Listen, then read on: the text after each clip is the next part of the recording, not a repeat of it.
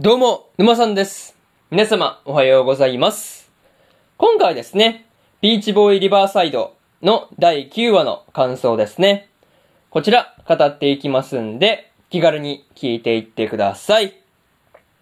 というわけで、早速ですね、感想の方、入っていこうと思うわけですが、まずは、一つ目ですね、桃太郎伝説というところで、まあ、こう、桃太郎伝説ですね。についてのことが語られていたわけなんですが、まあ、桃太郎の旅がですね、まあ、最初は自分を、こう、どうして桃の中に入れて川に流したのか、川に流したのかっていうことを、まあ、両親に対して聞くというかね、まあ、その両親を探そうとしていただけだったっていうところが、まあ、結構ね、意外なところではあったなぁという感じでした。またね、こう、桃太郎として鬼を討伐するようになったっていうのもですね、まあこう、偶然訪れた町を襲っていた鬼から、まあこう、まあ、子供をね、助けようとしただけだったっていうところに、まあ、あるわけなんですが、まあ本当に偶然に偶然が重なってる感じですよね。そう。なんかそういうところから桃太郎として鬼を討伐するように、鬼を討伐する、討伐するようになったんだっていう話が、まあ、結構、ああ、そういう流れだったんかっていう感じでしたね。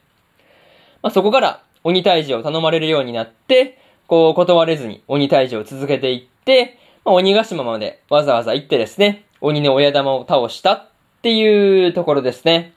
なんかそういうところを見ていると、やっぱりね、犬と同じくお人よしたなっていう風に思ったりしたところではありましたね。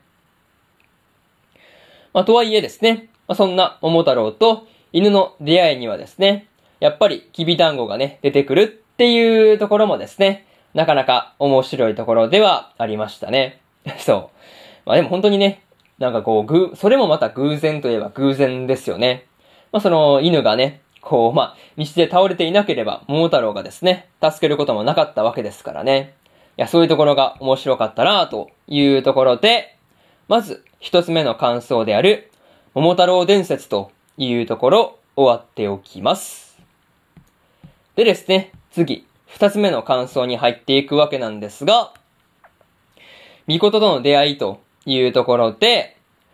桃太郎がですね、鬼と人の間に生まれた巫女をですね、まあこう引き取っていたわけなんですが、いや本当にこう兄弟のように仲が良くてですね、まあ微笑ましい風景ではあったなという感じでした。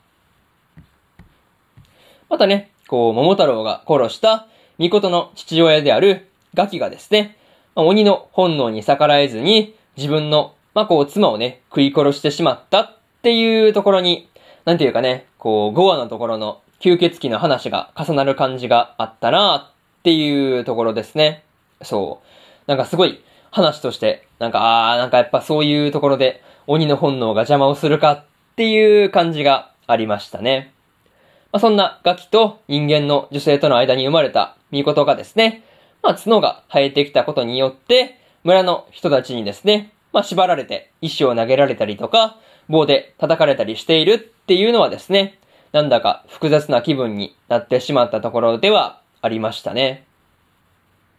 まあなかなかそういうところが、まあこう、人間のなんかね、こう良くないところというか、まあ吸血鬼もね、死んだ後焼かれてね、こういろいろと、まあね、いろいろな言葉を浴びせられていたわけなんですが、なんかそういうところを見てるとね、あんまり人間もいいもんじゃないなっていう気分になってしまうところですね。まあなってしまうところなんですが、まああとはね、こう、桃太郎が、まあ自分がね、恨まれることによって、見事に復讐という生きる目的を与えようとしているっていうのがですね、なんかこう、桃太郎も優しすぎるなっていうことをね、感じたりしました。そういうところで、二つ目の感想である、巫女との出会いというところ、終わっておきます。でですね、次、三つ目の感想に入っていくわけなんですが、笑い飛ばすというところで、まあ、結局ですね、桃太郎は、ノブレガとの戦いに負けてしまったわけなんですが、まあ、死ぬ時も笑顔をですね、見事に向け続けるっていうところが、なかなかすごいなっていう風に思ったりしました。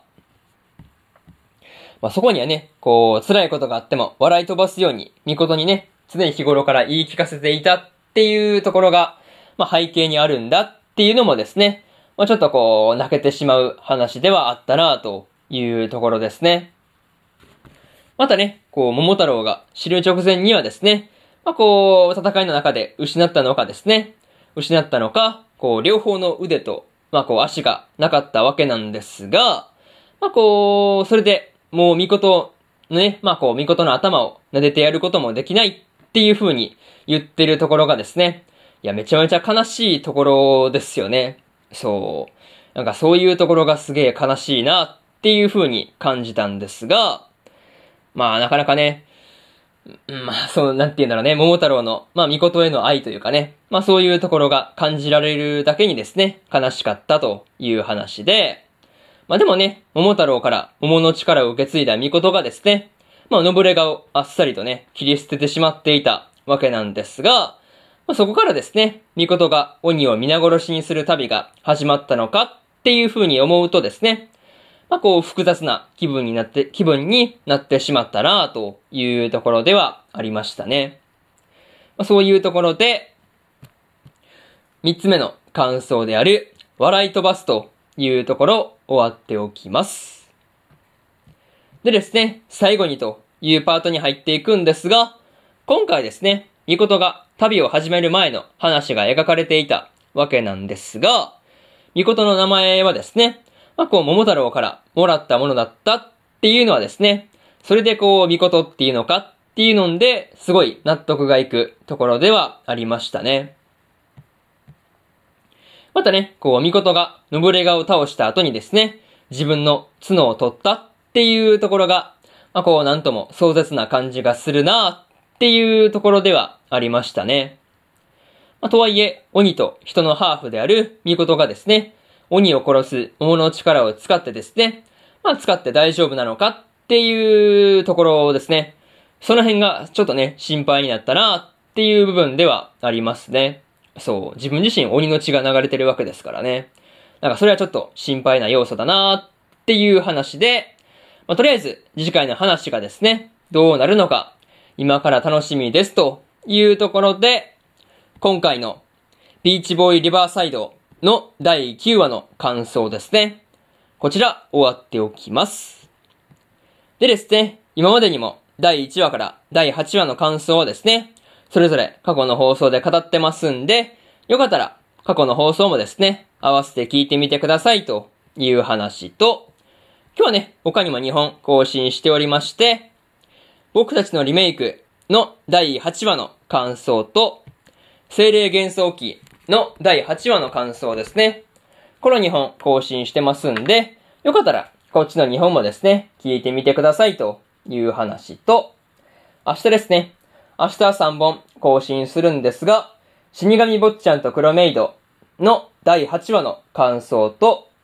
月が導く異世界道中の第8話の感想。そしてですね、ブルーリフレクションレイの第20話の感想ですね、この3本更新しますんで、よかったら明日もですね、ラジオの方聞きに来てください。というわけで、本日3本目のラジオの方終わっておきます。以上、うまさんでした。それでは次回の放送でお会いしましょう。それじゃあまたね。バイバイ。